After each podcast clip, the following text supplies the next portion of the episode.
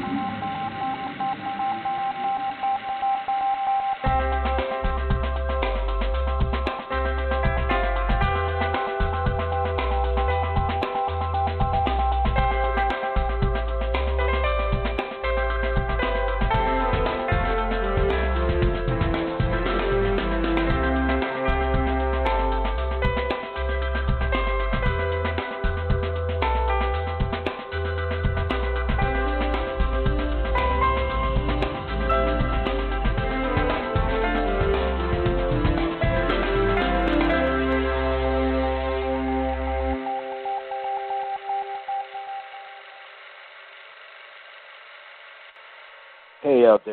everybody. It's Movie Geeks United. Thanks for tuning in.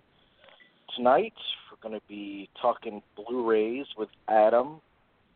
Adam's here with us. Hey, buddy. Hey, hey, hey. That's a good Fat Albert uh, greeting. that is, that is a good Fat Albert greeting. We could have done Fat Albert could have on Blu ray? uh, Or No, it is not actually. I, guess could have that's said, the hey movie, now.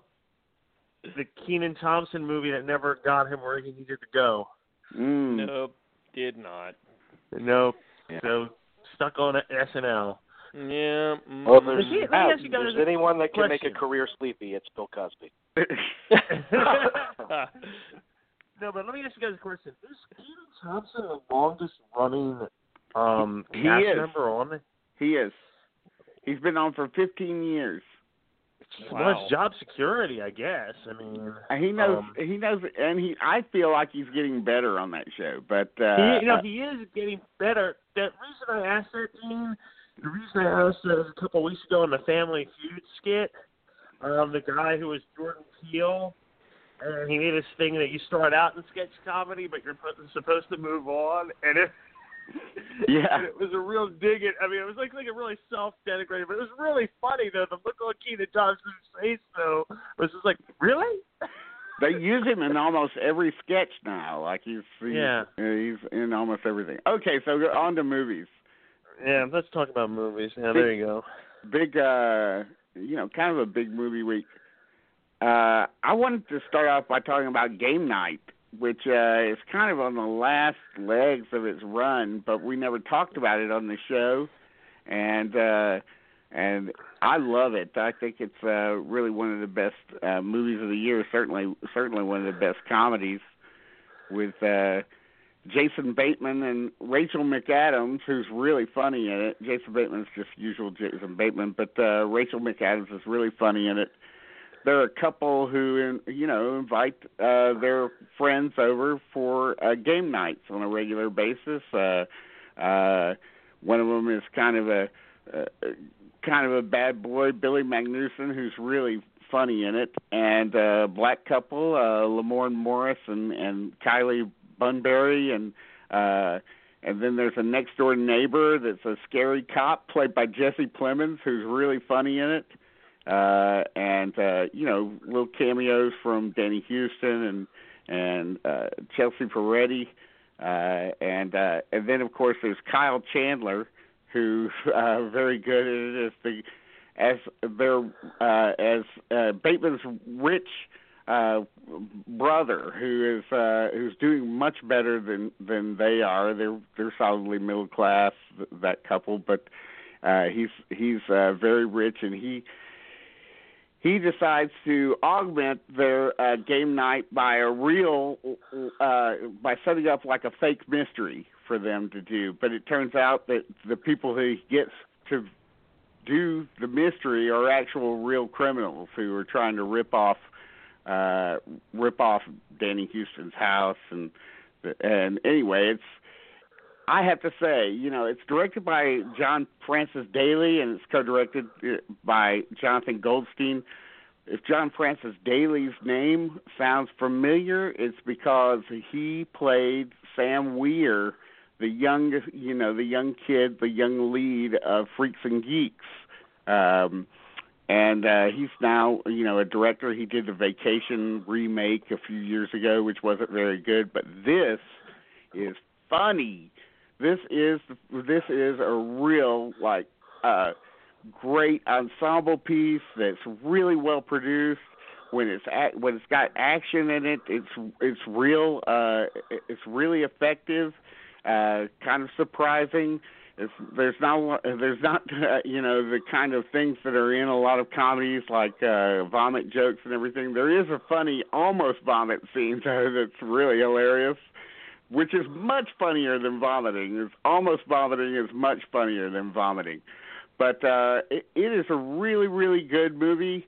Uh, it's uh, it is so fast paced and fun and well filmed. Uh, and uh, co-directed by Jonathan Goldstein, and uh, just just a really really good movie.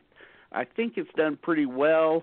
Uh, you know, with uh, overseas, you know, receipts, it's probably hit 90 million or something like that. But uh, if you haven't seen it, uh, check it out. It's really, really uh, superb. You know, there's not many great comedies out there, so uh, you know, really, really good movie.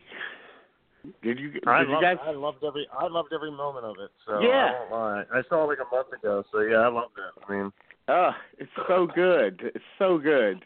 Uh, real big surprise for me. Uh, okay, so did we see the new uh, Soderbergh? not yet. Um, No, I haven't yet either. Mm-mm.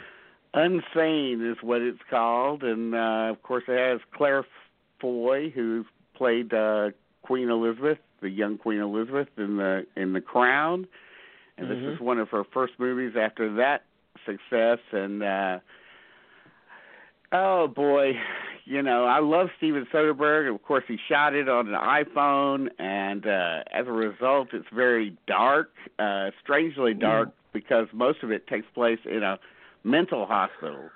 And if you you know hospitals are really really bright and overlit, they have to be. Right. Uh, but here they light them. It's it's lit, you know, for for the iPhone to keep things simple, I guess, on set, and so uh, they just kept everything really dark, and it kind of took me out of the movie in some ways. Um, I guess you know, I guess it's kind of a fun movie. I guess it's kind of you know, for horror movies, it's it's better than most. I I would prefer I you know for a movie the same kind of movie you know it's better to go back to something like uh snake pit you know it's she's a she's a woman who's uh been stalked uh and uh she's uh she uh she's goes in for therapy at a hospital and they end up you know putting a gown on her and keeping her for a few weeks because they have mercenary uh you know they're trying to sap all all of the patient's uh insurance. Uh and so uh she gets in there and uh she starts seeing her stalker you know it's not the strongest soderbergh you know usually soderbergh is very infallible uh i think Oh. uh not he hasn't doesn't have a lot of bad movies on his credits maybe maybe the good shepherd is probably to I this mean, the point good German. The, the oh, good, good German, yeah. Uh, good Where Shepherd's does it- the other one. Is this the experimental? Are we back to the experimental? Um, like the bubble girlfriend experience, kind of schizopolis, kind of um. It's it's not Soderbergh? quite that it's not quite that experimental because that was with amateur uh, actors, not, not non-professional actors, and right. and that was that was a better movie. Uh, this this uh, you know might appeal to horror fans, you know, who are looking for something a little different. Um, uh, but you know, give me the Snake Pit anytime. If you want to see a really great movie, watch uh, watch Anatole Lit- Litvak's uh, The Snake Pit with uh, uh, Olivia De Havilland. I think What that, about the or even Shock Samuel Corridor. Fuller? Yeah, that's what I was gonna say. Shock corridor. It sounds a lot like Shock corridor from what you're talking. Saying. I mean. It's got a lot of re- it's got a, res- a lot of resemblances to that uh, in in, a, in many ways, but uh, uh, you know, uh, uh, the supporting cast is is not really great, and uh, and uh, the acting is real spotty, and uh, I think the film is uh, you know I like darkness in my horror movies, but uh, this one's a little too dark uh, for me. Right. It takes me out of the movie when I see a hospital. Uh, the, the hospitals are really, really overlit, and uh, Right. and this one's uh, lit lit like a I don't know, like a bar or something. You know, it's just I don't know. I, I I appreciate that they realize that darkness is effective in a uh, uh, in a horror movie, and so is quiet, and there's plenty of that in it. But uh, it goes kind of off the rails in its final final third. But it's kind of a taco movie, you know. It's just sort of okay, you know. It can get you through if you're eating something good or whatever. And he don't says he's only going to shoot movies now on his iPhone. Well, you know the thing know- about the thing the interesting thing about this movie is that uh I think 3 or 4 hours after he wrapped after they wrapped shooting, he had final cut. So that's pretty wild. Yeah. So that's So so uh he's only going to shoot on the iPhone.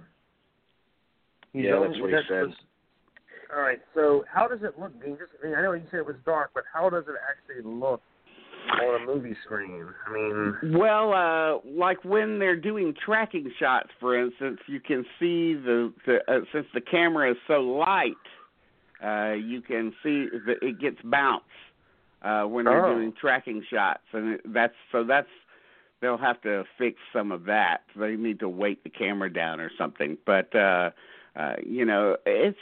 It, it's all right. I mean, it's serviceable, but I don't think it.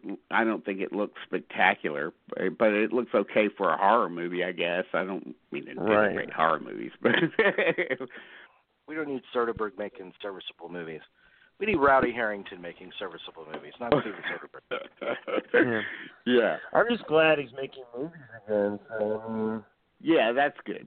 You know, I mean, um, uh, even if it's not all of them are going to be home runs, but you know, at least he's doing something. So he found the device. He wants to do it on the iPhone, so let him do it on the iPhone. Then you know.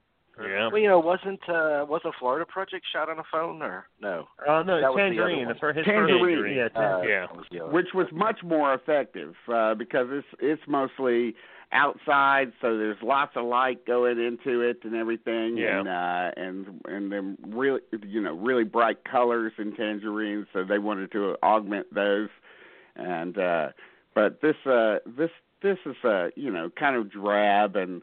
Uh, and it doesn't really look again. It doesn't really look like a hospital. Also, I should say, uh, all of the fat characters are the villains. So as always, you know, Oh, there you go. You know, uh, as always. But uh, uh, and then one other review that I want to go to uh, real quick is uh, Flower, uh, the new movie by uh, by uh, Henry Winkler's son, Max Winkler. So more nepotism in Hollywood. Uh, it's about a 17-year-old girl uh, played by uh, Zoey uh, Zoey Deutch, I think is how you pronounce her Oh, name. from Everybody Wants Some. Yeah. Okay. All right. Um, Okay. Uh yeah, I, I I had never seen her. I mean, I've seen that movie, but I, I didn't really recognize her. Uh she plays a a, a 17-year-old girl who's uh uh who goes around with her two, you know, hot bitch girlfriends uh, uh entrapping men with sex and uh and uh and then uh you know blackmailing them uh for uh for cash that she plans to use for college education at uh, DeVry, and uh, and uh, you know in the in the middle of all this comes uh, her uh, stepfather. Uh, this this is where uh, Tom, Tim Heidecker pl- comes in. Um, uh, stepfather has a uh, overweight son who's getting out of rehab. And uh he gets out he's suicidal and everything but it's a rare sympathetic portrayal. Surprisingly for a movie like this it's a rare sympathetic portrayal of an overweight uh kid uh um and the kid's really good in it. His name is uh uh uh Joey Morgan and uh he's probably the best performance in the movie. Um uh and he and uh the lead uh kind of hit it off and uh and kind of started a kind of nascent romance as they uh go on the road. Of course it's an indie movie so it has to have a road picture kind of thing in it. And uh uh you know it's it's all right i mean it's a kind of a taco movie it uh you know if you're eating something good, you'll get through it. But I have to say, I didn't laugh once, even though it's a comedy. Uh, I thought some of the lines were clever, but uh, or you know, sort of amusing, but I didn't go nuts over it. Uh, Adam Scott is the uh, guy that she, uh, I don't know, the 40ish dad that uh, she targets for. They target for their next, you know, uh, extortion scheme, and uh, he's all right in it. And uh, you know, I mean, uh, it's it's got some really good lines in it, but it's uh, it's not a great movie or anything like that. But uh, you know, I mean, it'll be opening at Landmark, and uh, uh, it's a I would you know, it's kind of a Saturday afternoon movie in a way. Uh, you don't want to go uh, nuts over it, but it's nice and short at 90 minutes, and um, uh, Kathryn Hahn plays her kind of bitchy mother, and uh, you know, it's uh, she's she's good in it. She blows blows her top a few times, and um, you know, it's all right. Uh, you know, it's I won't go nuts over it, but uh, you know, it, it could be worse. You mentioned lots of food in your reviews, say nuts and tacos, and very, very interesting. Can you can you eat tacos for 90 minutes? That's a long time to eat tacos. Do you have Tums? Do you have Tums or Imodium nearby? I mean, Well, you know now case. now I'm on a strict diet of no flour, no corn, no uh no anything. Uh and uh so I'm trying to uh trying to lose some So it's a weight rice and cake movie. yeah, It's a rice- Uh, yeah, it's a rice cake. I hate rice cakes. tacos anymore. I can't can't have them unless they're wheat tacos or something. But uh yeah, no, I can't I can't have them. But uh yeah, no, it's it's it's all right. It's I won't go nuts over it. Okay. Okay. You uh, you see anything, Jerry, before we get to I Blu-rays? saw, that you want to talk I, I saw Isle of Dogs. I saw Isle of Dogs. That was very that was very enjoyable. Um, I, I think X. Wes Anderson should stick to stop motion animation. Um, to be honest with you, the, like I mean, his two best movies are stop motion animated movies. Uh, Fantastic Mr. Fox and this one. I mean, this one is delightful. Um, Mm. really wonderful movie. Um, Crazy cast of voices. You know, I mean, I mean, you can't. I mean, that's quite. That's some really uh, great voice talent there. Um, but no, it's actually it's it's really well done, really well made. Um, his attention to detail, especially in this format, is incredible. I agree. Um, I mean, yeah, I haven't seen the just- movie yet, but but uh, you know, Fantastic Mr. Fox was the same way. You know.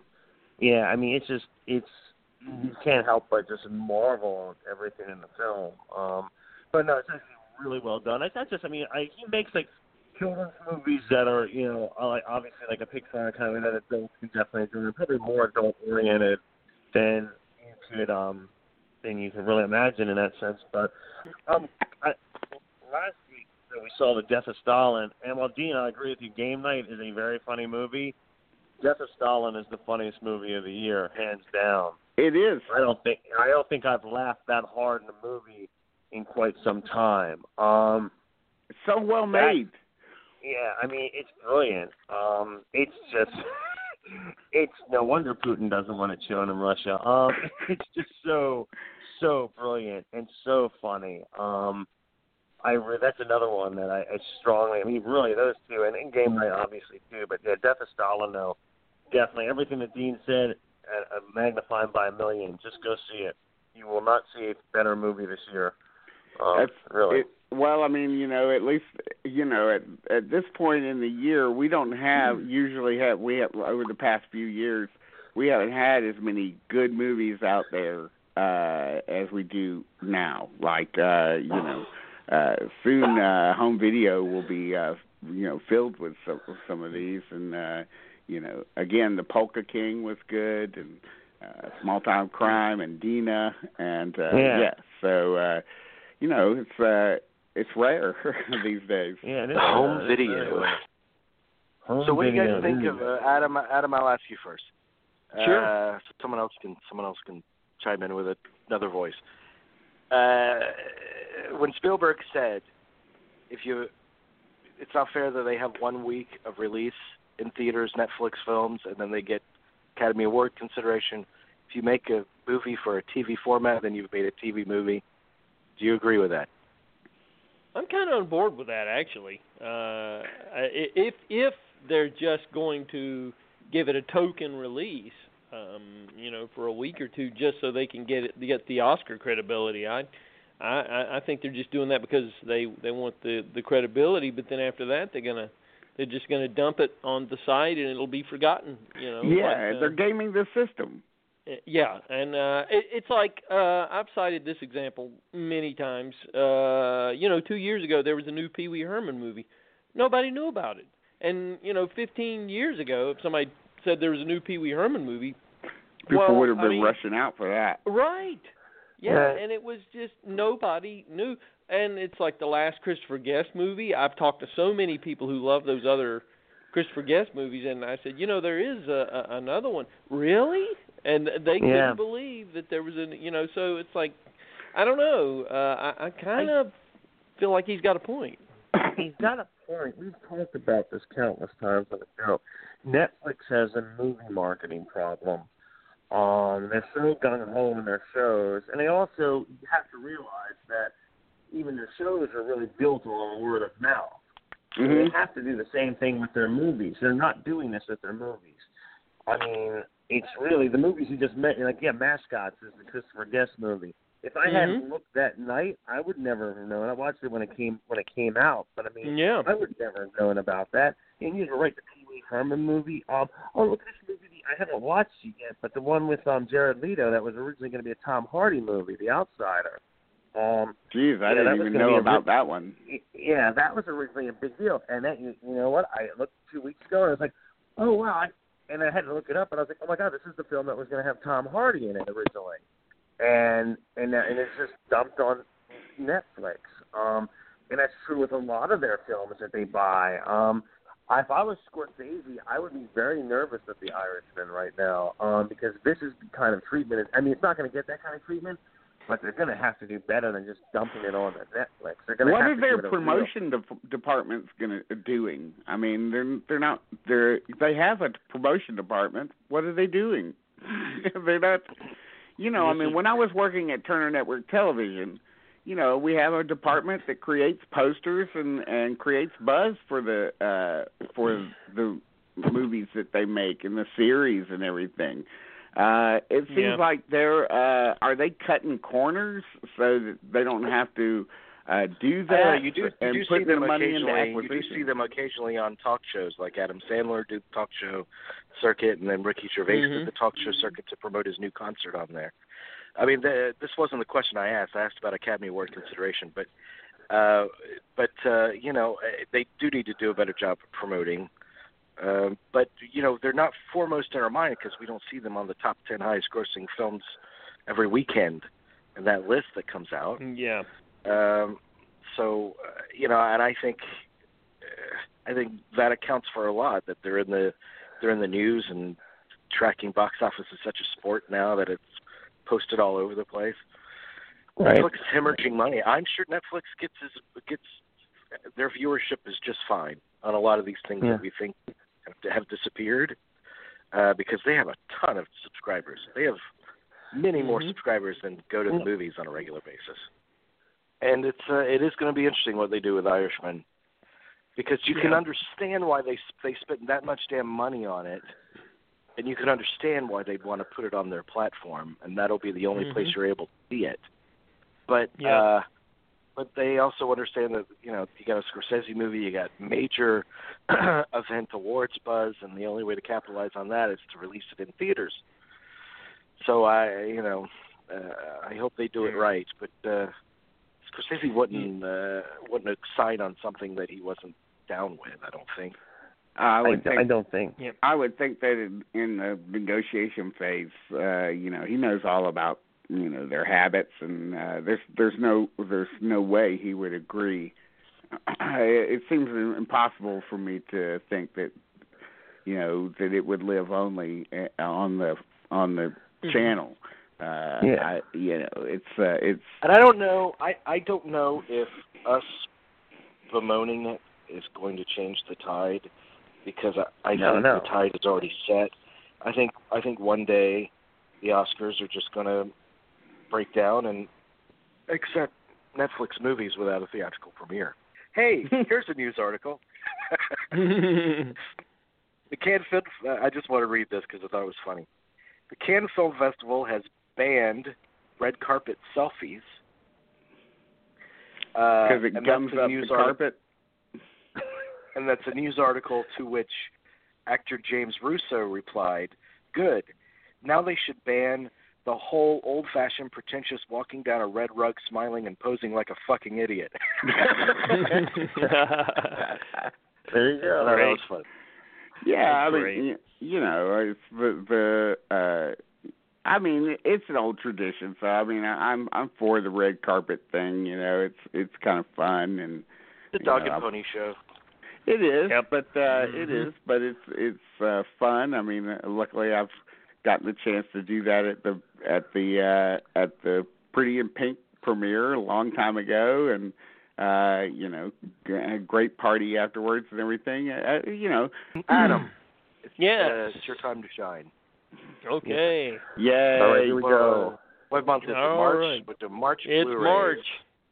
Yep, the land of the March Blu-rays. Yeah, we'll uh, well we'll start as we usually do with the early part of the month, work our way forward. And in this case, it would be March 6th. There were a couple of. Uh, no, we normally don't do newer films, but I will uh, throw out a, sh- a shout out to a couple of Oscar nominees that are out and available. Faces Places is one, the Agnes Varda, that uh, everybody was pretty sure it was going to win in its category, but did not. And uh, that Co-directed by J.R., right? yes, yes. and co-starring. And Lady Bird is now available as well, and uh, The Breadwinner, uh, the animated film, which Which is uh, good. Yes, very, very. And uh, I was going to say people should seek that out. So, uh, and then getting into catalog titles, um, Mill Creek Entertainment uh, has been putting out some of the uh, lesser-known Hammer films, and they've issued a double feature: "Never Take Candy from a Stranger" and "Scream of Fear." Those are two from Mill Creek. So, Scream um, of Fear sounds uh uh uh sounds uh familiar. Who, Familiar? Who's in that one? It's 1961, actually. It's a Christopher Lee, Susan Strasberg, and Ronald Lewis. Oh, it's directed And, by uh, Seth Holt, who did uh who Yes. did The Nanny with uh with Bette Davis. That who, and of course it's written by Jimmy Sangster, who is the Mhm. famed ri- uh, screenwriter for Hammer. You know, a lot of Hammer things. So Yeah. uh, that sounds interesting. But Yeah, uh, the what was one- the uh, other title? Uh, Never Take Candy from a Stranger, which uh, actually uh, several people who, uh, colleagues of mine who have gotten this disc, so that's really, really uh, uh, un, uh, worth seeking out as well. So, and it it has um, Gwen Watford and Patrick Allen. It's 1960, but uh, both of these Hammer, uh, lesser known Hammer, I should say. So and and uh, the great thing is you won't be spending a lot. The disc is less than ten dollars. You can get it for like eight bucks for a double feature. So it's uh, Wow. it's you know not a bad deal. Another uh, Have you ever taken uh, Have you ever taken candy from a stranger, Adam? I can't say that I have, although I've been offered candy from a stranger. not not only not not even on Halloween. Uh, that, yes, I have on Halloween. yes, but uh, On IMDb, by the way, it's called "Never Take Sweets from a Stranger," which is a lot more British than. Yeah. than- yeah. The Catherine Hardwicke film, uh, Lords of Dogtown from 2005 with Heath skateboarding Ledger. movie. Yep, that's the one. Yeah, this is uh Mill Creek also has issued this one. Uh same same distributor that put out the Hammer thing we just talked about. So, uh first time on Blu-ray for that one. Um It's good, but uh I like the documentary better. I have to agree with you on that. The documentary is better. It's not a bad movie though. Don't get me wrong. It's a fun movie, but It's okay, That's- you know. I mean, especially if you're a skateboarding enthusiast, Yeah. you know that. And Punishment Park is uh, is also uh, not Punishment Park, but uh what was that? What was that? uh uh What was that movie? Uh, uh That uh the uh oh shit, what was that movie? it's uh Paranoid Park. Sorry, Paranoid Park. yeah, Park. Paranoid Mhm. Park. No, Paranoid Park is a is actually better than you know It's also somewhat better than um, the Lords of Dogtown. But no, the documentary is like I think the be all end all skateboarding documentary. I mean, that's like that's it. I mean, it doesn't get better than that. Um, You'd have to go really back does. to Skater Dater or something like that, Yeah. which is the short film that Noel Black did in the '60s. Probably kind of hard to see. It might be an extra on something, but uh, uh, I wonder if it's an extra on maybe Pretty Poison or something, which he also directed. Hmm. But uh, uh, Oscar-winning uh, short film uh, about skateboarding and it's really old school skateboarding. So uh, it's uh, that's that's really good. If you've never seen it, it might be on YouTube someplace. It's called Skater Dater. It was actually theatrically released. Uh, it was. Uh, you know, I think it, it it's twenty or thirty minutes, and uh, it's really good. Wow. Man, when I was a kid, not skateboarding, but actual roller skating was a big thing. To go Oh, to the yeah. roller skating Mhm. rink and stuff, man, that's Yeah, died for yeah. kids nowadays, hasn't it? That's how my parents met. Wow. was was at a, a skating rink here in Atlanta, which is now closed. Although the building's still around, it's called it was called uh, uh, it's called uh, uh, Skateland or something like that. So, uh, Yeah. but uh, you know, really, really great place. We still have them around my area, and people, uh, the kids still come out on weekends. From what I see, it looks like I see them lined up at the door on weekends. So yeah, it's still All right. still going in All right, some well, thanks places. for proving me wrong, Adam. Thanks. Well, well, well, it's just it's See probably if you're just in invited back next woods. month. And you remember that movie? Remember the movie, the uh, black skating movie, uh, a Roll Bounce that came Yeah, out Roll uh, Bounce, yeah. not Mhm. not too long ago. So. All right, next But- title. Yeah, so the next one, uh, it's a double feature of two 70s drive-in horror films, The Last House on Massacre Street and House on the Edge of the Park. Uh, Wow, Yeah, um, I don't know what to say. Never heard of Well, these. yeah, well, the last one has uh, it's an Italian exploitation with uh, David Hess from Last House on the Left. So obviously they were trying to trade in on the uh, the notoriety of Last House on the Mhm. Left and it's House on the Edge of the Park. I haven't seen either either one of those. Didn't get a review uh, title of this one, but um, anyway, uh, the interesting thing about pity. it. Well, well, the interesting thing though is it does have a drive-in theater mode on the disc with uh, with ads, and so uh, it has all the old, you know, you gives you the uh, the the feel of In that mode, seeing it. in that mode, yeah. does it uh, does it allow you to put your car in reverse and pull out of the drive-in? we can only hope. and rip and and rip the speaker off the post. Yeah. Yeah. Well, uh anyway, so Dario Argento's 1971 film, The Cat o' Nine Tails, with uh, Karl Malden as a blind detective. Isn't that interesting?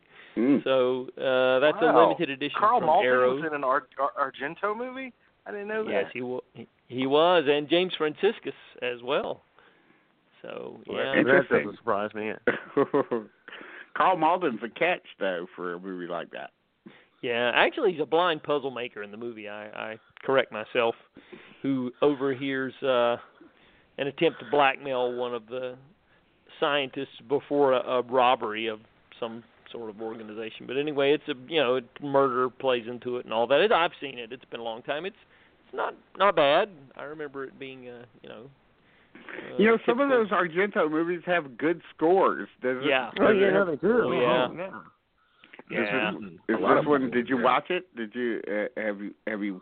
Does it have one or? This one? Uh, Yeah. Cat o' Nine Tails. I think it's Morricone, I believe. Oh, Uh, yeah. wow. So it's, I, I think so. Yeah, So, Morricone yeah. did the bird bird with a crystal plumage and um did the several with Argento Mhm. that are good yeah. scores. And I think Goblin. Goblin did some Argento too. of course. Yeah. Yes. Yeah. Oh, Well, of course uh, yeah, yeah. Most famously, they did. they Yeah, did. For for horror fans, it's uh, it's an of Yeah. course at least. Yeah. Yeah.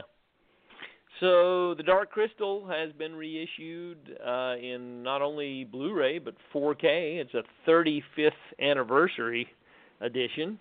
Doesn't seem like it's been that long, but I guess it has. Um, the last time it was issued, I think it was 2009 for Blu-ray. So now they've they've upped it with the 4K, and uh, uh, what I'm hearing is the transfer is pretty amazing. Um, you know, if you're a Dark Crystal fan, I I had always admired what he attempted with that, but I just didn't think it quite worked. Uh, the story's just weak, um, kind of in service of his creations, I think, more so than anything. But uh, you know, it does have its huge fans, and I don't know how online, much- I mean, online. it I mean, no, sorry. Online, there's a really great uh, uh, website called, uh, uh, or uh, on uh, YouTube. There's a, a guy that uh, breaks down all of uh, the Dark Crystal and goes into it for like 30 minutes. He, he's a really popular uh, YouTuber whose name escapes me at the moment, but he's got his site is uh, got m- you know millions of followers, and uh, he's really engaging. Does a lot of uh, uh, animated stuff and stuff like that uh, about his life and everything. Uh, wow. and uh, uh Mm-hmm. he does but he the dark crystal was one of the movies that he remembers first movies he remembers seeing uh on uh, uh you know as as a young child and being affected by and now Mhm. he now he considers it like complete nonsense you know uh uh Oh, wow. so uh that's an he kind- interesting thing. he he breaks down you know the the nonsense of it and everything and uh but still has an affection for it and uh um yeah so Well, that's let's not let's not forget that Dark Crystal's really who who goes and works for him with Jim Henson. Gary Kurtz, who you could say was the Yep. the one person, the one person who could tell George Lucas no and get away with it. Um, so just remember that when Gary Kurtz leaves uh, Return of the Jedi to go work on the Dark Crystal, right there, that's the beginning of the end. So Mhm. um, if you really want, if you really want to go that far back, but I think it says something about the project that Gary Kurtz was that taken with it. He was willing to leave that and get away from that to go to, you know. So I've always thought that was one of the most intriguing things about that was that he would leave this mm, behemoth to go take a chance with Jim Henson. So Mhm. yeah yeah no Well. no question about it you know yeah. Uh uh but uh yeah this uh this website uh that breaks down uh um uh, dark crystal is called the odd one out odd ones out Hmm. uh and uh it's i by the way this this guy does really really great stuff so when you watch one of them it will suck you in and you will spend the whole day watching odd ones out uh things uh i mean this particular thing about uh about dark crystal has four million views now and it was only put Wow. up ten months ago but it's uh it's it's almost twenty three it's twenty three minutes long his assessment of the movie and uh it's really uh good and he's very Hmm. entertaining Nice. Thanks for that info. Yeah, well, I definitely wasn't aware check of it it. out. Yeah. Well, uh, we were just talking about Ennio Morricone and his work with Argento, but uh, we always knew that he worked uh, quite often with Sergio Leone. And uh, one of the Sergio Leone, this may be the last time they collaborated. I'm not sure. Duck, You Sucker, or uh, it's been issued here uh, in its original title, A Fistful of Dynamite right Mhm. Kino uh, from 1971. This is the complete two-hour and 37-minute print. By the way, it's been notoriously butchered over the years, but this is the complete print uh, as it was originally issued. I gotta tell you, there's a- I love Yeah? I love the Duck You Sucker score. I love that Yeah. boom boom boom, and it's uh, a lot of it is essentially the same score as he used in. Disclosure. But they Yeah. they also did Once, Once Upon a Time in America together in '84. Yeah, that was the last That thing that they would have done. I wasn't sure if it was the last or not, but you're right. It is. I I love that it's two hours and thirty seven minutes long because ever since uh ever since The Shining when I was a little kid, I was I've been obsessed with the number two thirty seven. Uh, you know, of course famous because it was the name of the number on the haunted, you know, hotel room in The Shining. And Mhm. ever since uh you know, for years after I saw The Shining, I would see 237 at every uh, uh every you know place I could look, you know, and uh I'm even seeing it in movies, you know, uh all sorts of places, you know. I have a list of uh you know mo- movies that uh mention 237, you know. Uh you know, it's it's it's crazy. I'll I'll go into that list on another show, but uh it, it is Yeah. it, it's nuts. Well, if uh, you know, if you're you're looking for the complete version of a fistful of dynamite, then uh, look no further because uh, this is and it's got a great uh, assortment of extra features. It has an audio commentary by director Alex Cox, which is interesting. Uh, Audio commentary by the film historian Christopher Frayling, and um, a couple of featurettes.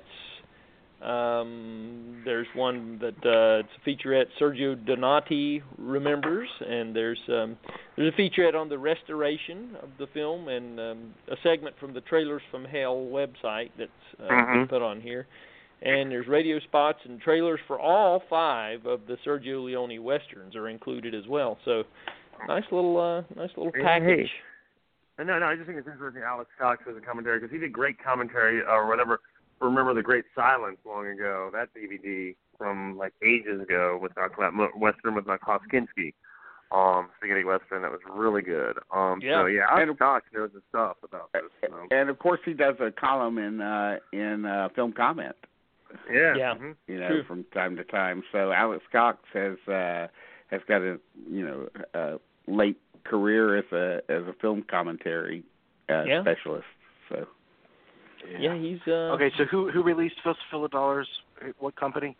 Adam. Oh, this was uh, Kino Kino Lorber uh, Studio Okay. Classics, uh, Film Classics. So they Okay. put this out.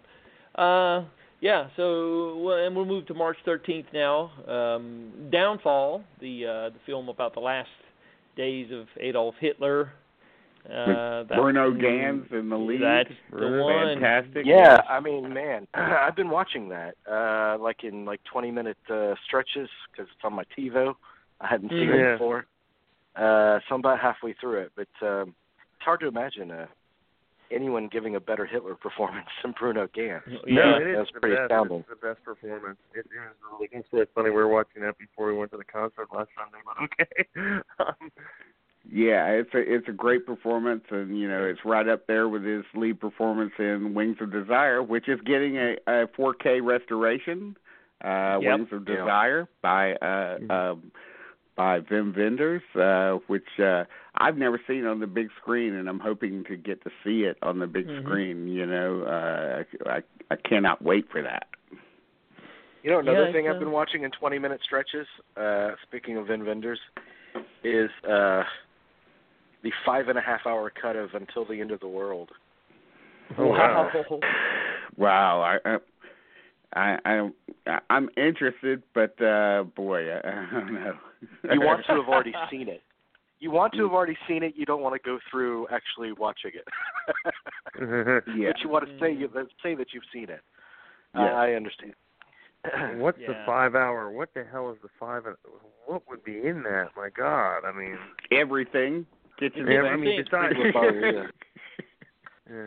It's pretty lethargic, and uh, you know, and uh I like the idea of until the end of the world. I just find that I much prefer the soundtrack over the yeah, the the score. Over the film, yeah.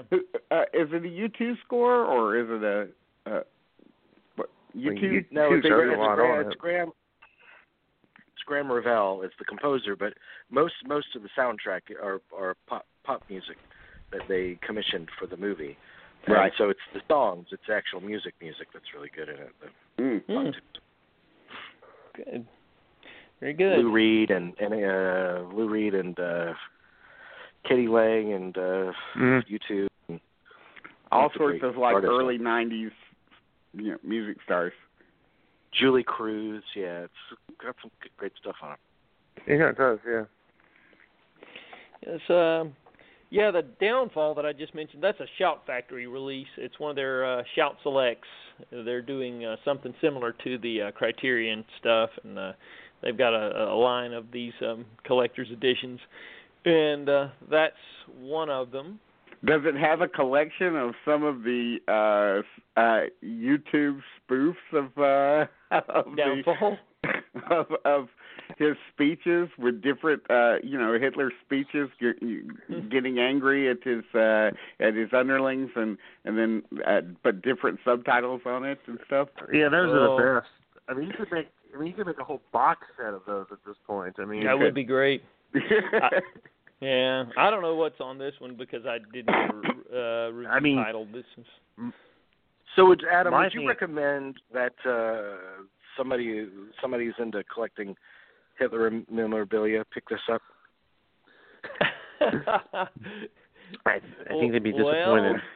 Well, well, it's the great. Uh, it's probably the greatest Hitler movie. I mean, we would it really pick, is. hey, we- just just Yeah. remember, you, you bring up Wim Wenders. Remember, he wrote that editorial when this came out, saying they were too lenient on Hitler. Remember that? Remember, he wrote this Mhm. when this movie came out. It was very controversial because they thought they were letting Hitler off the hook almost with this movie. And Wim Mm. Wenders was making um, him you into know, uh, kind of a sympathetic character in some ways. Yeah, Uh, I I don't think it goes that far. I see he's, I can see where he would come to that, but it's really not because, like, if anything, he's so con- he has so much contempt for the German people towards the end of the movie. I don't think it paints him in a favorable light at all. I think it Oh, he's very, he's, you know, he's very clearly a madman, obviously. Yeah, so I mean, he, he's, but I- he's not, he's not going around giving sweets to the children and stuff. You know, he's so, but uh It's a far cry from the Alec Guinness movie. I'll tell. Yeah. That it is. Did you ever see? likes Uh, the did you ever see Hopkins Hopkins play uh, Oh, Hitler yeah. in that movie? The Bunker? The Yeah. Bunker or whatever? That's good. hysterical. he's, No that, he's no, that movie's hysterical. I'm sorry. Do not take that movie seriously. What? Oh, you It's- it's can't. a well, bad it's a TV movie. Yeah, it's a bad. I mean, when he gives, when the guy, I forget who is who is it who's playing um, who goes in, he's like, they look at the painting of Frederick the Great, and he starts like going off. And now Frederick the Great would never do this. You have to be like Frederick the Great. I was like, oh my god, really? The, the problem with having Hitler speaking English is it loses all of its power. He loses all of its power because you, Oh, yeah. you got to have that glottal sort of German, uh, you know, to Mhm. really to really get the uh, Exactly. you know that kind Mm, of thing. Absolutely right. Absolutely Well, right.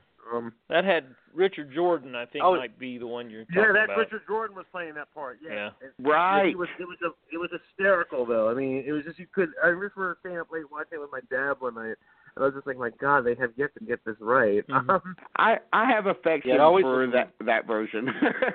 I do too. I like I like Oh, those it's a good- TV it's a really movies of that movie. era. I do Yeah. too. Uh, yeah, I just, movie. rem- Uh, I just. when you're in the can't mood for a fun Hitler movie, it? It is. It is. If you can't laugh about it, what what's the point? Um, Well, or or, or or Gary Cole and the producers, you know. The, the, yeah.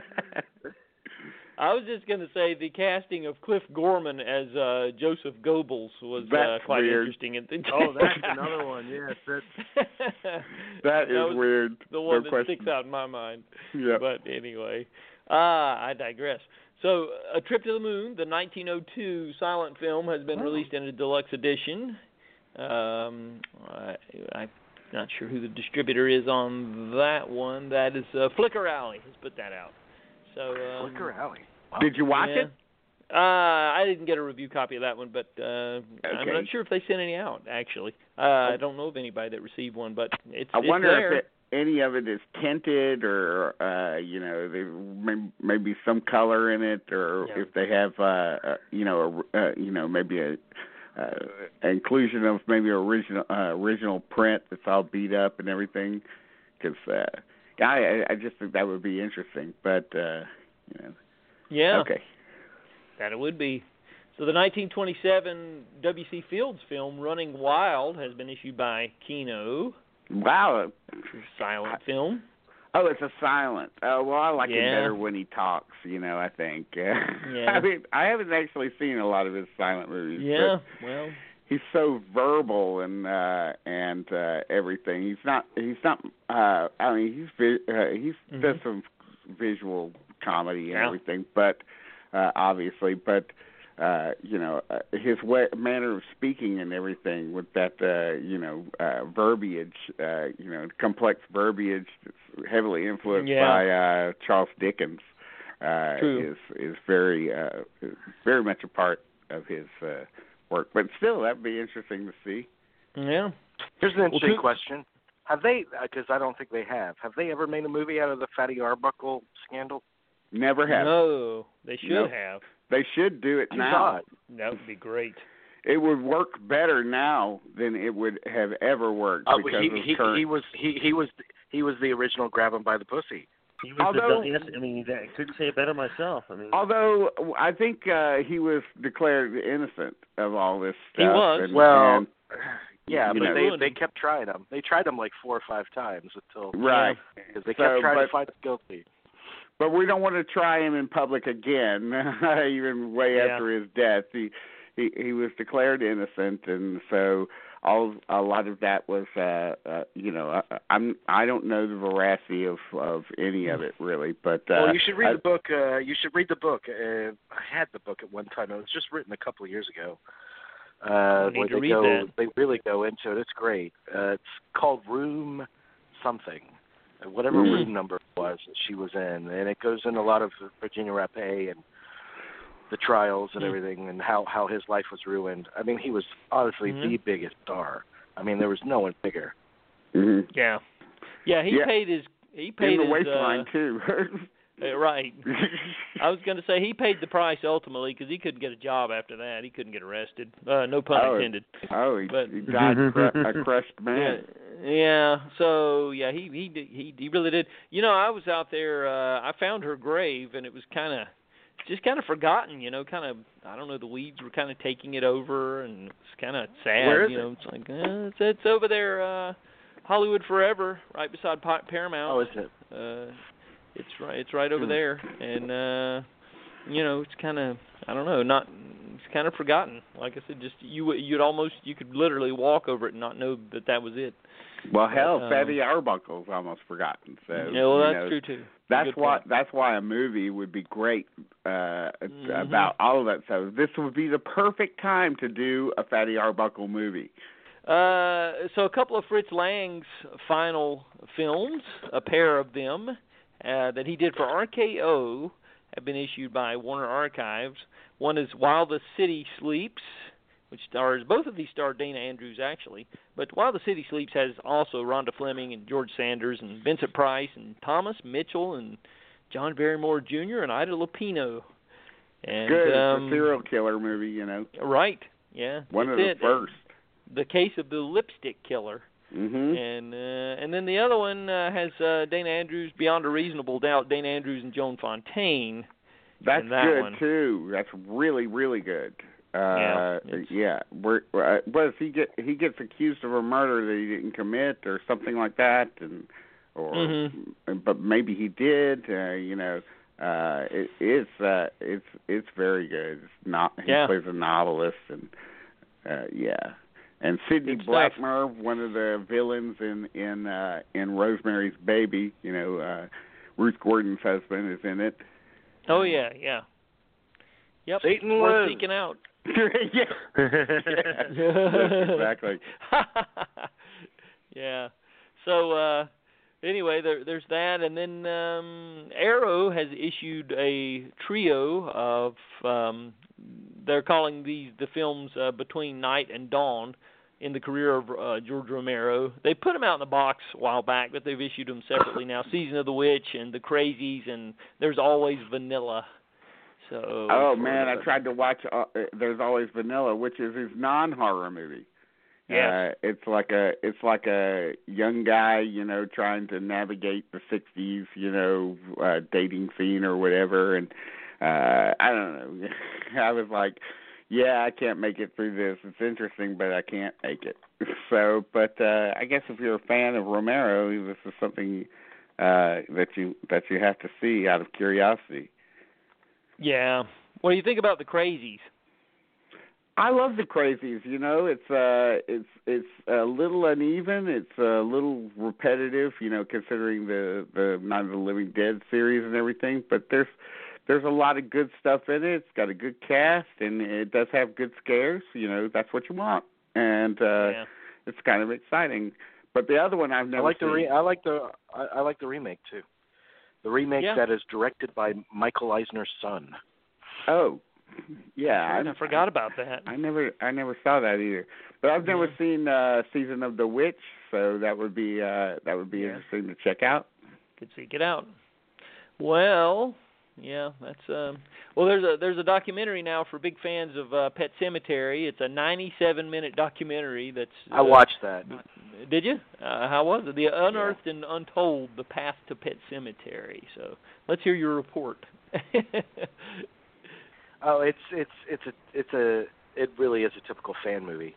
Mm. Uh, so I gotcha. if you're rabid, if you're rabid about that, and you just want to, you would cherish the opportunity to see behind the scenes kind of stuff on it. Um, and people talking about like- how great it is, fans and stuff. Oh, I love it, oh, whatever. man, that that Nah. book is that book, man. I remember reading that book in high school, and it is the only book that ever scared me. Um, and it was an odd phenomenon uh, when I read that book, and I got so scared when I got, got towards the end. wow. So I was really excited about that movie, and uh, the movie's just all right. The movie really suffers because uh, its leading actor is so blank. He's such a nothing. Yeah, Mm. I agree. Uh, and, and and he's interviewed in the documentary. Um, but Bill yeah, if you Midkiff, I get think it- is his name. Fred Gwynne was brilliant to cast in that movie. Oh, he sure was. Uh, and I like the concept of the movie, but he, but when you got a dead weight lead actor, it just yeah. can't summon up much emotion for it. I love I agree.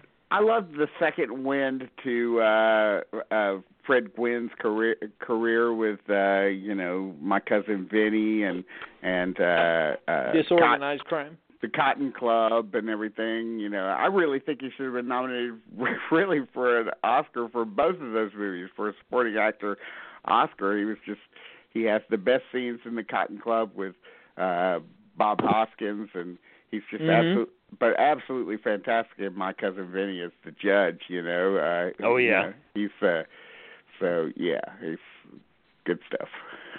Yeah, it's that's a shame because he died right there when he had that second wind, Mhm. and uh he was well. He was. I he probably would have kept doing it for a while if he hadn't expired. Unfortunately. the wind Yeah. literally got taken out of him. Yeah.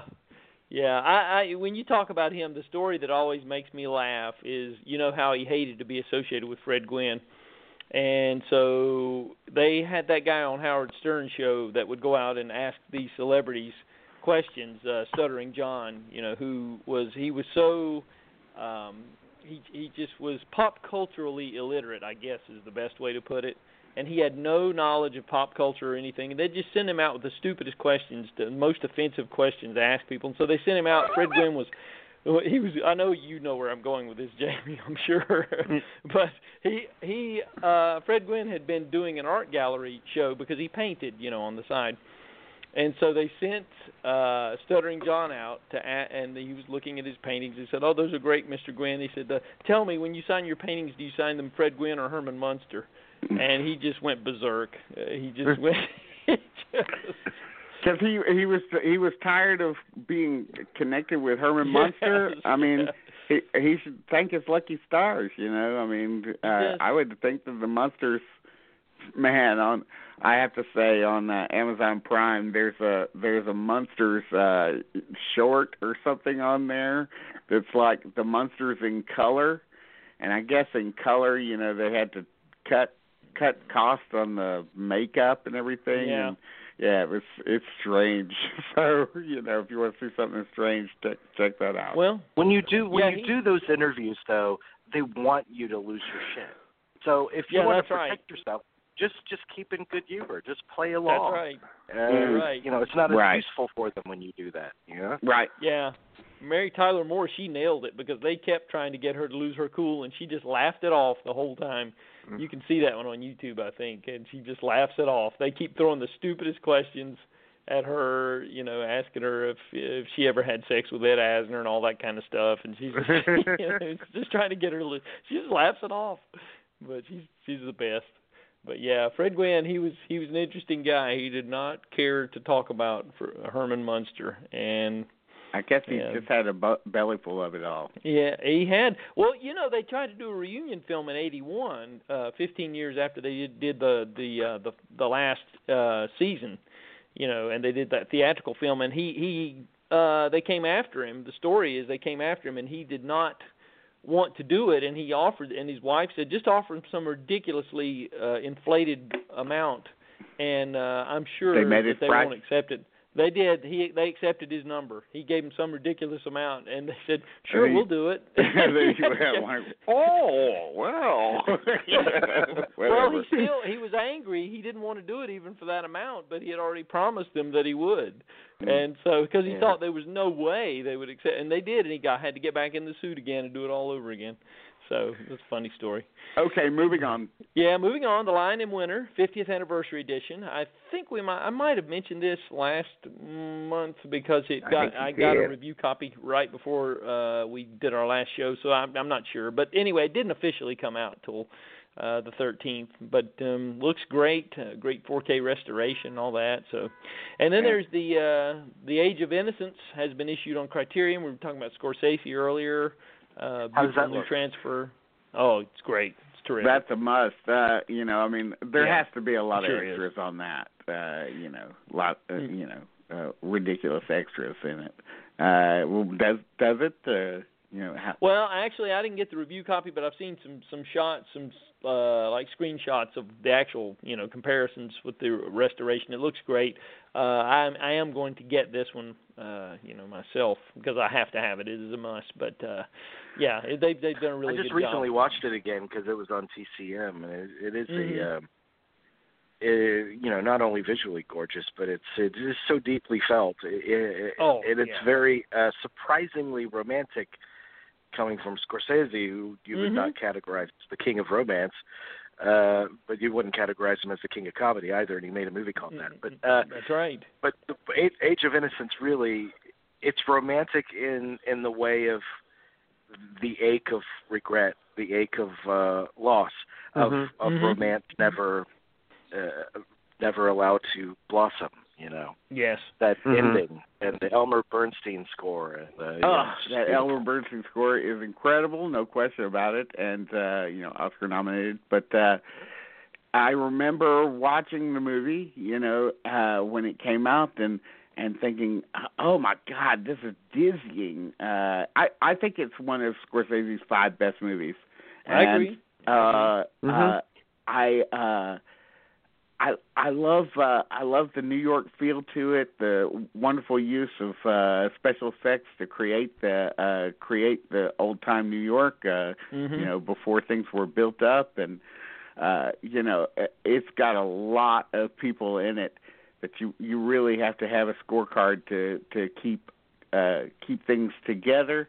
But uh, that's one of the things that makes it so uh rewatchable. This this movie is so rewatchable because you're constantly uh, connecting characters together and uh there's resonance uh that deepens uh in those connections that really deepens the story and uh you know but uh you know Mhm. Geraldine Chaplin, Mary Beth Hurt, you know uh Miriam Margolyes as the as the uh you know the the spinster, the overweight spinster that kind of controls things. with all the dogs and stuff, yeah. Yeah, uh, And then Michael. and, and then you got uh the, the Joanne Woodward narration and uh, oh. You know, it, it reminds me the uh, Paul Newman. I didn't don't think Paul Newman quite knew who Scorsese was when he did The Color of Money, and but he he was he said, well, maybe we should reach out to Scorsese since he's so big, and so he wrote him a letter, and he said to Michael Scorsese,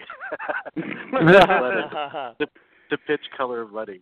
all all sorts of people in it too. I mean, you know, again, I'm looking at the list. You know, Jonathan Pryce, June Squibb, who got nominated for an Oscar Yep. for Mhm. Nebraska many years later, and uh, you know, Norman Lloyd, who's still uh, alive. Yeah. uh the Yeah. oldest oldest living actor in Hollywood I think that uh you know has you know many many credits including Orson Welles movies and everything. You know I mean geez talk about somebody who deserves a documentary made about him. Uh that's that's somebody. And of course Robert Yeah. Robert Sean Leonard and uh, uh oh god wow. What a movie. Yeah, it's got some nice uh extras here. Uh new interviews with Scorsese and uh Jay Cocks and uh the production designer Dante Ferretti, uh the costume designer Gabriella uh Pascucci. Pascucci? Uh-oh. I, I think I, I think I see another uh yeah, yeah, another, another sound catchphrase. drop, another sound drop. Yeah. and there's uh, Innocence and Experience, a 1993 documentary on the making of the film, and there's an essay by Uh, critic Geoffrey? O'Brien. Uh, there we go. Shunsugi Kikuchi. there he comes. Yep. So uh, yeah, it's it's uh, highly recommended, and uh, and we also must mention the Saul Bass titles. So Uh, good stuff. Yeah. well, Saul and Elaine Bass, who was his Yeah, daughter, right? Uh, yeah. Yes. Yes. Yes. Who right. collaborated on a lot of his uh final things, including Cape Yeah, Fear and Cape so Fear, forth. Yes. Mhm. Uh, yeah. So uh, yeah, incredible. Yeah, true, true. So um, we'll move from Scorsese to Larry Cohen. Uh, the ambulance has been issued by Scream Factory. Never Eric seen it. Roberts. nice, nice segue. Nice segue. Starring Red Buttons, Eric Roberts, James Earl Jones, wow. and Janine Turner. So, What is it? What is it about? Yeah, it's the you know the mysterious ambulance that uh is uh I I've actually never seen it. I'm just reading the the thing here. It says uh one minute Josh Baker's meeting the woman of his dreams, Josh Baker being played by Eric Roberts. The next he's watching her whisked away by a mysterious ambulance that never arrives at the local hospital. Doubted by the police, Josh is forced to carry on a one man crusade that leads to a discovery more frightening than his worst fears. So Oh and Stan Lee's in it also. Forgot about that. So And Eric Well, all right. Braeden, who was the star of Colossus.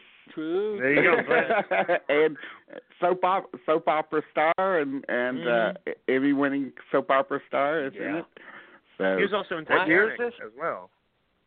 he was uh, what? 1990, 1990. Yeah, He was I, in Titanic as well. So Oh, wow. Yeah. so that's a that's a Scream Factory release, and um, uh, I think Scream Factory is trying their best to get get their uh, the entire Larry Cohen catalog out there because they've they're putting out the the uh, It's Alive trilogy in May, and then they're putting out Full Moon High in April. Which, by the way, I did get the review copy of that, and I'll just go ahead and very quickly say that I really thought that was a funny movie. I never had seen it before. I, I watched it yesterday. It doesn't come out for about two or three weeks, but what a cast in that too. That was amazing. I couldn't Hmm. believe it was Ed McMahon and Adam and Alan Arkin both, and Elizabeth Hartman and Bob Saget and Demond Wilson and uh Wow. So I got to see this. oh, What's it it called again? Uh, Full Moon High. It's about it's it's the same premise as Teen Wolf, except it's a hell of a lot funnier. Yeah. And okay. uh, yeah, it's very subversive. It, a lot of it takes place in the 50s, and there's a lot of jabs at these uh these people who were afraid that the nuclear bomb was going to get dropped because Ed McMahon plays he's paranoid that there's a nuclear bomb going to be dropped any minute and he's always forever running to the shelter and it's I thought it was extremely entertaining uh and funny. Uh if only Teen Wolf were half that good. But Wow. anyway, I uh, digress. with this and then the incident, Ed McMahon is having a real resurgence on Yeah. Blu-ray. Yeah. you know. Hey, uh, He- he's very funny in that movie. I was surprised when I was watching it. I said, "This guy was actually funny and entertaining. He's good. He's, he's got a you lot know of good one-liners." Oh, Roz the- Kelly's in it too. I wanted to mention that. You remember her from Happy Days? Oh, sure, sure. Yeah, she she's supposedly the only uh member of the cast that Henry Winkler despised, that he Oh. absolutely could not get along with. Huh. And and he's the nicest guy there is. We all know that. So if he can't get along with somebody, that should tell you what you need to know. So Hey, Stan Lee is in uh the ambulance. So for all That's, you yeah, sure is. Yeah. Yep, sure is. yet another By the way, Dean, the other day, as I was browsing through some records at this old antique shop, I came across the soundtrack to The Van, that movie you were talking about last month. Oh, good. Oh man. Sammy I would John. love to have that. Should I should I get it? I Yes. doubt anyone else is going to pick it up. I, I can go back. Get it cuz We'll you'll want a year, to you year from now. It'll still be there. get it. Oh, It's yeah, got that's a good one. It, it's got a good soundtrack. No question. Yeah, Okay. that's a good one. So, um anyway, we'll get into the Twilight Time real fast. We're going to March 20th. We're moving up there uh last Tuesday. And um so we had The New Centurions directed by the frequently mentioned on our show Richard Fleischer. Mm. the the guy who never turned a film down that was offered to him, I don't think. But uh, this is actually one of his better films. I, uh, you know, he seemed to be better when he was doing the uh, the uh the the crime dramas and things like that. Uh-huh. And he, uh, he did you know Boston Strangler's good. He directed that and Fantastic Voyage. But this is uh this uh, script by Sterling Silliphant, who did you know Towering Inferno and Poseidon Yeah. Adventure and mm, In the Heat of the Night. In the heat of the night, Uh, yeah. Right. Yeah. Based, and on, it's based on Joseph Joseph Wambaugh's book, you Right. know. Yeah, Which- it's got a great cast: uh, George C. Scott, Stacy Keach, Jane Alexander, and Scott Wilson and Rosalind Cash.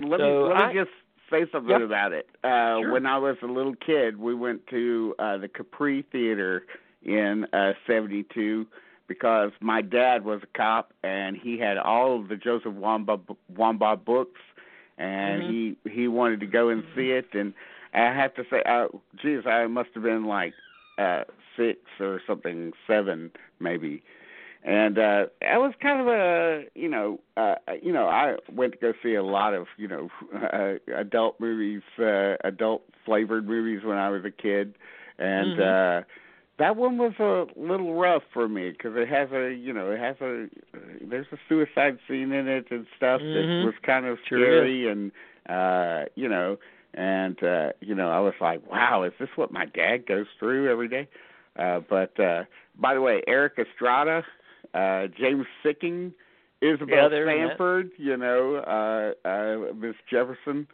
right. and uh and uh Clifton James the uh I forgot he was in that. the heavy uh the heavy set uh character actor who pops up in Superman 2 or whatever and And he, you know- J.W. Pepper and Live and Let Die and Man with the Golden Gun. Yeah. Yeah. Yep. Yep.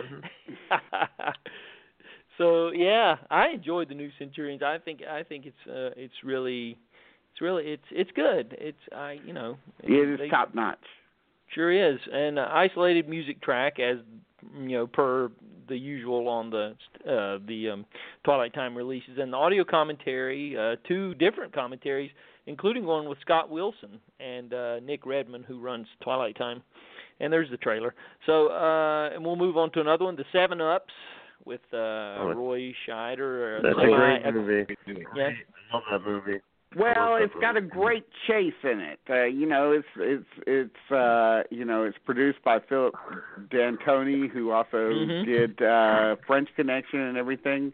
and uh, directed by Philip Dan- D'Antoni. It- it- oh, I, I forgot that it was directed by him. Yeah. But uh yeah, uh it's uh it works in uh well, pardon the pun, but it works in stops and starts. Uh I You know, I mean, overall, I think it's still really good. It's, it's Well, definitely well you need to it's see definitely it. better than above. It's, above average uh, taco. It's better than a taco movie. Slightly better than. A Yeah, taco whenever movie. whenever they make whenever they make those lists of uh unsung seventies movies, Seven Ups is usually on it.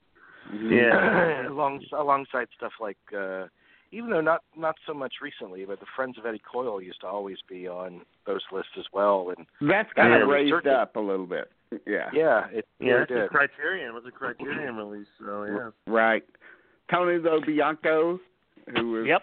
of Mhm. course in in uh, French Connection and and also the Honeymoon Right. Killers, right? He was that Yeah, was that's true. Yeah, uh, he was great in the Honeymoon Killers and Joe Joe Spinell, who's in e- every movie ever made. And yeah. True. That's true. Yes. Yeah, this is uh, an interesting release. Uh, they have the isolated music track as an extra, you know, the Don Ellis score, who also scored French Connection.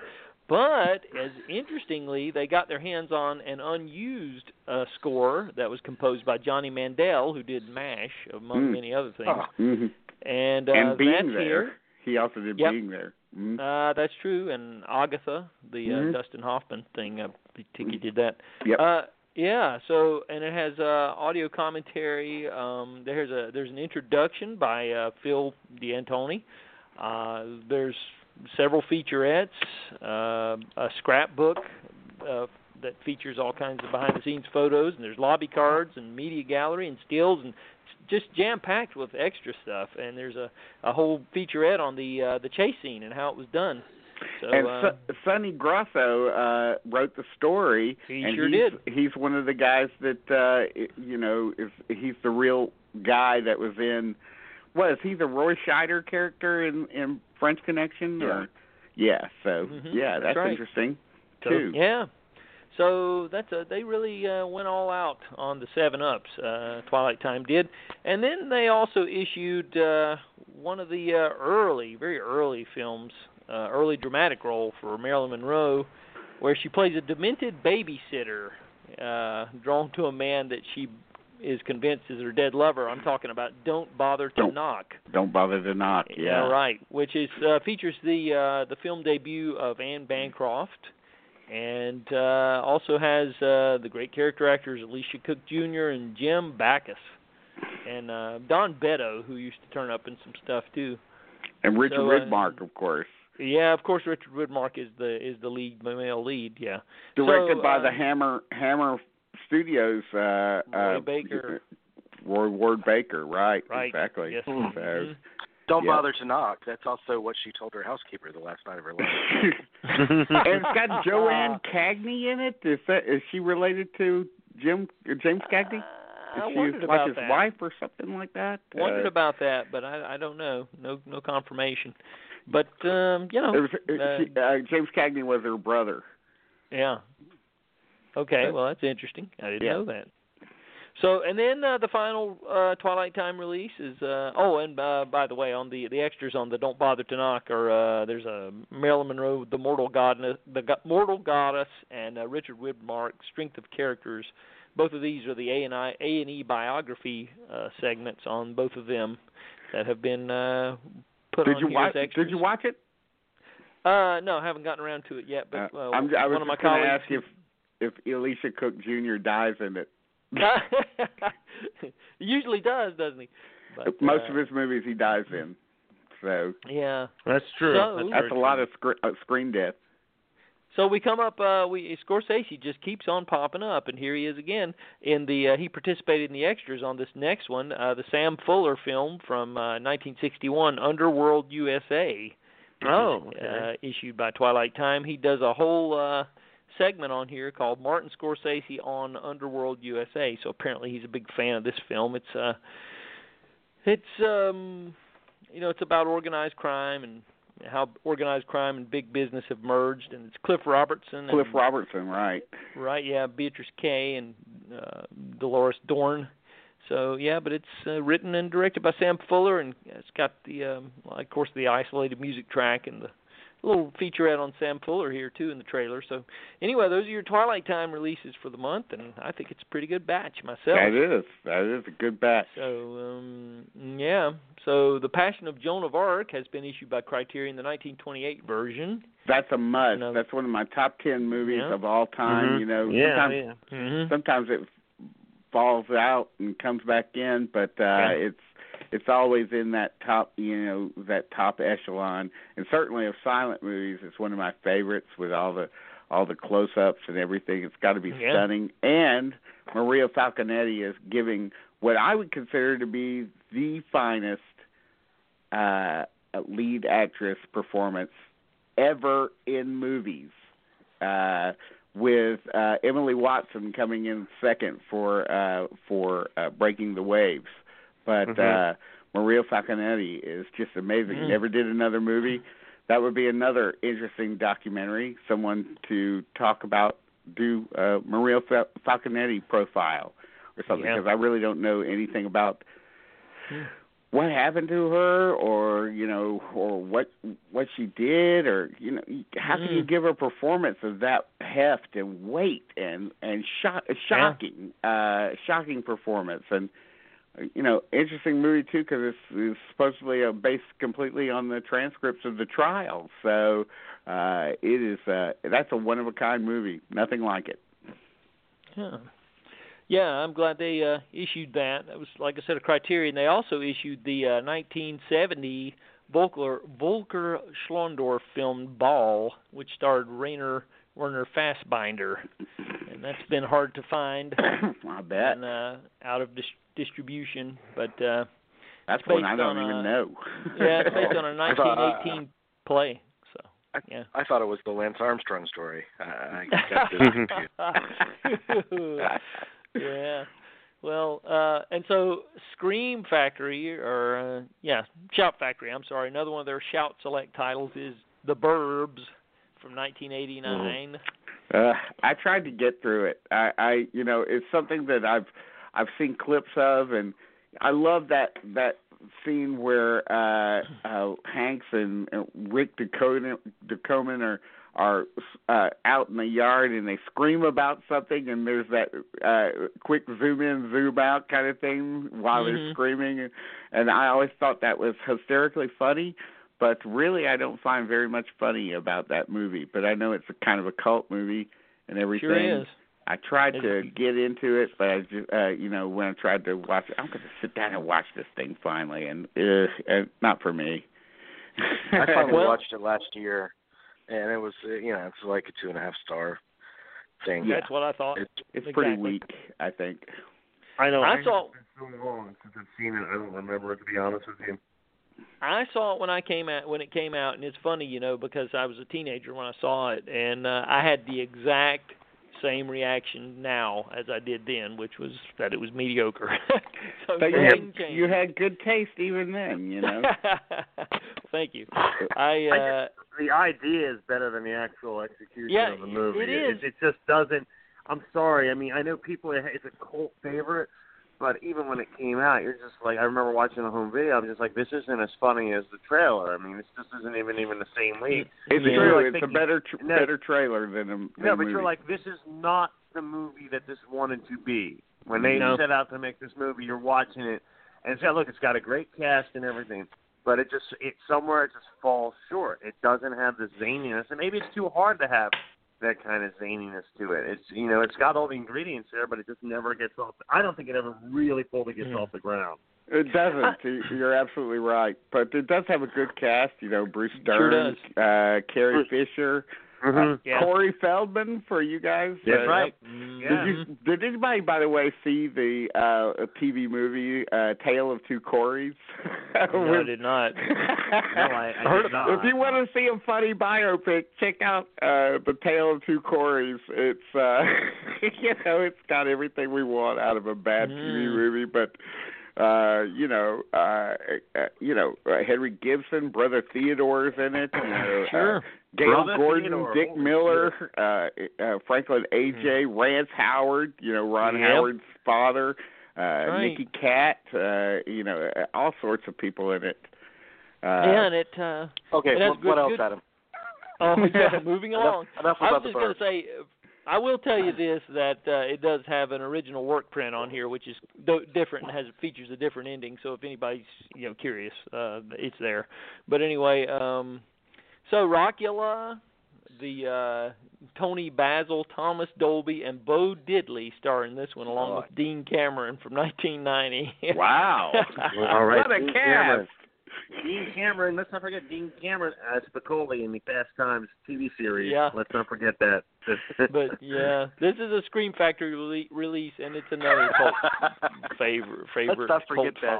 That's uh, that's funny to me. You know how after 9/11 you had the you had the Never Forget movement. And our Never Forget movement will be Dean Cameron at the Fast Times TV show. Yeah, I, mean, I was thinking about that. I was thinking about that show because I remember I was like, Fast Times was on cable late, late one night. I got home from the gym very late and I was watching it, and I was just like, oh yeah, they made a TV show based on this with Dean. And I used to watch Mm. for I think the three or four weeks it was on.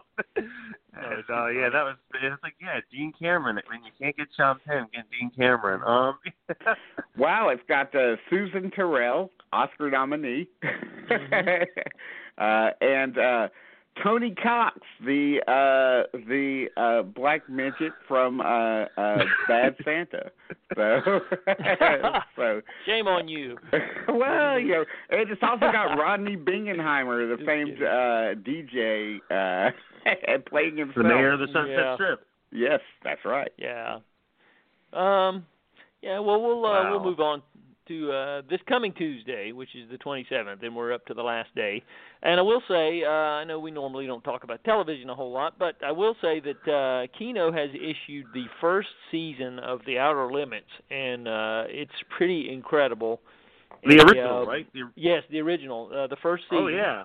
Uh, are it's awesome. they have remastered. Uh, the you know the quality was notoriously bad on the uh, the DVD release because they tried to cram eight episodes per disc on the other one, so the compression was so y Mhm. you know it was just so compressed and it just really looked bad. These have all been restored, uh, you know, from the original masters.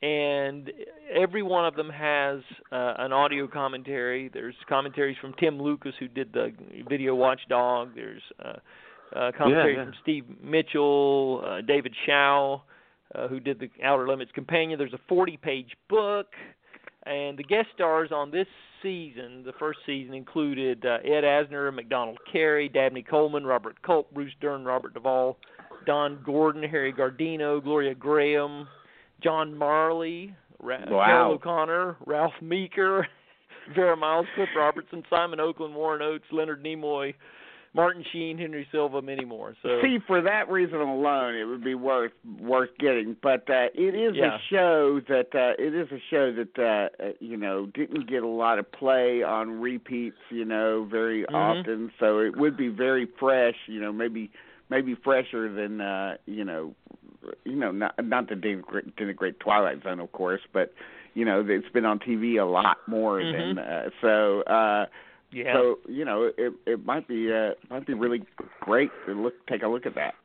Oh, it's just incredible, and and you don't, and uh, the the pic, I mean the the what they've done with this, I mean how they've restored these, you know, and Conrad Hall shot a lot of these, you know, Wow. same cinematographer, and so it's interesting to see his early work uh preserved here you know then now that they've remastered them in high definition you can actually see what he was trying to achieve with some of these episodes and uh this box Wait, wait. also, Uh, just in Oh, case you don't know, just in case people don't know who Conrad Hall is, he's Yeah, multiple ahead. Oscar winner for uh, Butch Cassidy and the Sundance Kid, and uh, and uh, Cool and Hand Luke Cool, uh, cool Hand Luke, and uh, you know, uh, uh, Electra Glide in Blue, and yep uh, and all sorts of uh, all sorts of great things. Uh, what was the Tom Hanks movie that he got nominated for an Oscar? Road to for? road to, road to perdition Road to Perdition won won an movie, Oscar right? for it. Uh his last Oscar. And uh uh yeah, man, great. And also a big commercial uh maker with uh Haskell Wexler. They opened up a commercial uh They sure did. studio. So uh uh yeah. Mhm. So Shot yeah, the this where- Marlboro commercials, I think.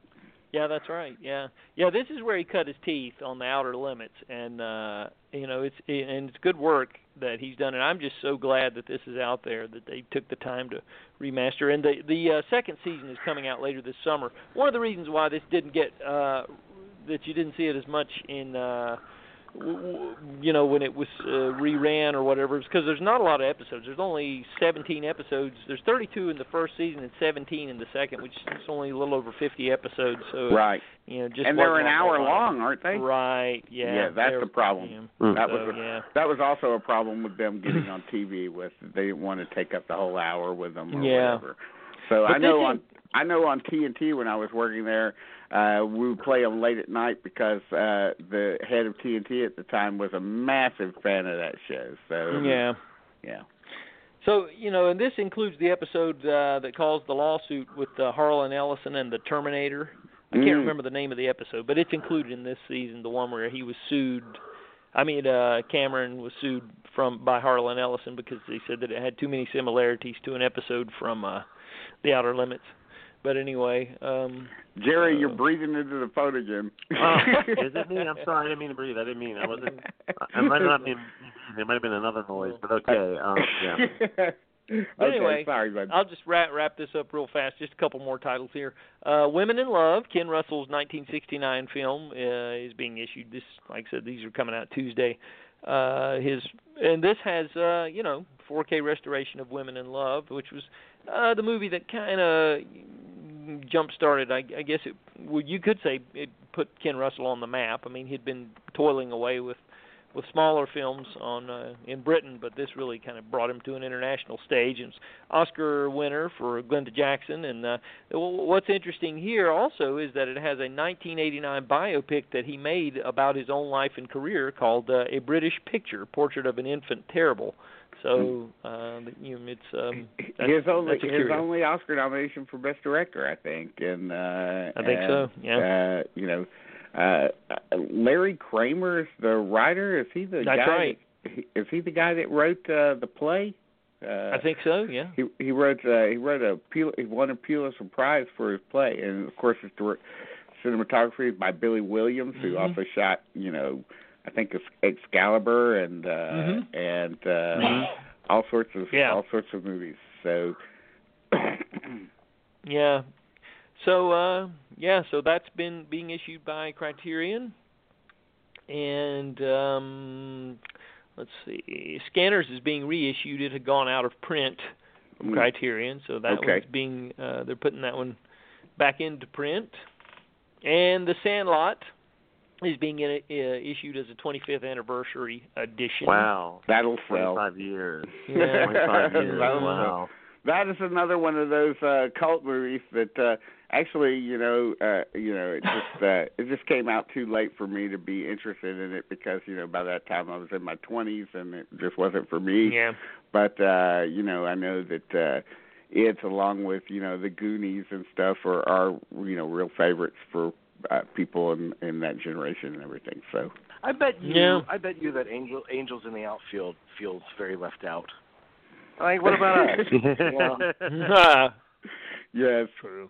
absolutely Yeah. Or that So- Matthew Perry Gorilla Ape movie that was baseball, or or that or here Ed. do you do you remember here Ed. come do you remember here come the tigers which was a kind of a uh a uh Mid seventies, wasn't it? yeah, that, which was kind of a uh bad news bears ripoff Yeah, Oh, I do. I do. no, it wasn't. remember Matthew, it mas- wasn't Matthew Perry. It was Matt LeBlanc. Here's here. Matt- here's That's right. Trivia. Here's trivia that you guys don't know. I bet. Keith Morrison, the host of Dateline, you know the really great voice guy that Bill Yeah, Hader yeah, imitates on SNL. His stepson is Matthew Perry. That. Oh wow. Has been since 1981. interesting yeah, my that mind. is. I'm going to call you up if I'm ever on Who Wants to Be a Yeah. Millionaire. If that's the question, I'm calling you. I mean, Mm, Yeah. incredible. Well, who, All right, who dude. would have Stormy thought? it? Daniels on 60 Minutes. Let's go. yeah, I know. I Okay, know. all right, well, but I have a question. I have just- one question. I have a Blu-ray question. I do have a Blu-ray question for Adam. Sure. actually. If I, if it's just just a moment. Yeah. Is the Last Jedi going to be in 4K? Is that going to automatically be every Blu-ray, or do you have to? It will be specially says 4K on it. Uh, you'll have to get the ones that say 4K. Yeah, they're issuing Okay, I them just separate. asking. I just. But okay. yeah, if you and that comes out Tuesday, of course. And if you get the uh the 4K, will actually include a Blu-ray with it. So you know, if you want to, Okay. you can do that.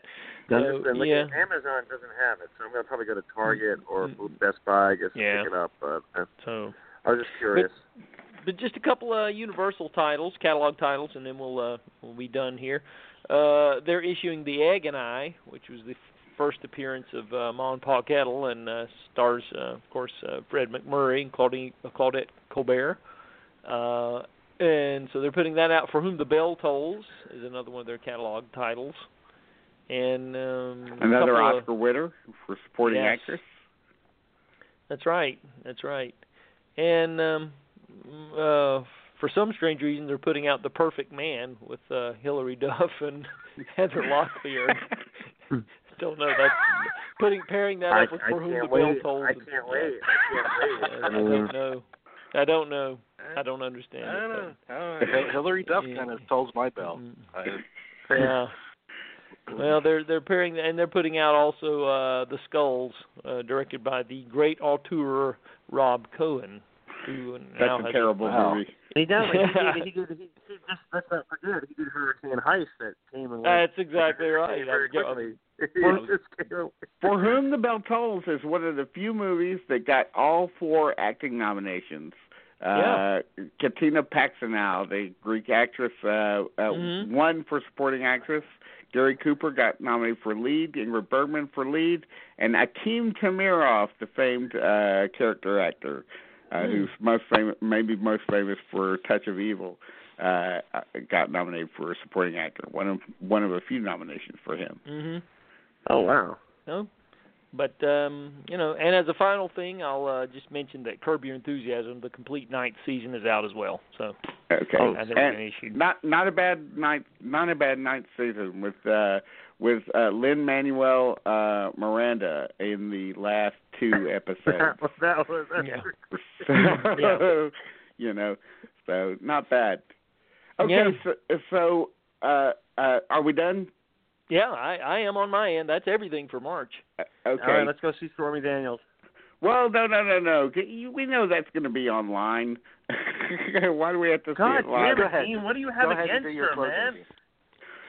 I just wanted to mention a soundtrack series that I've come into contact with. It's called KPM 1000, uh, and uh, you know I'm fascinated by uh, library music. Uh, I'm just interested in uh, uh, library music, particularly library music from the 70s.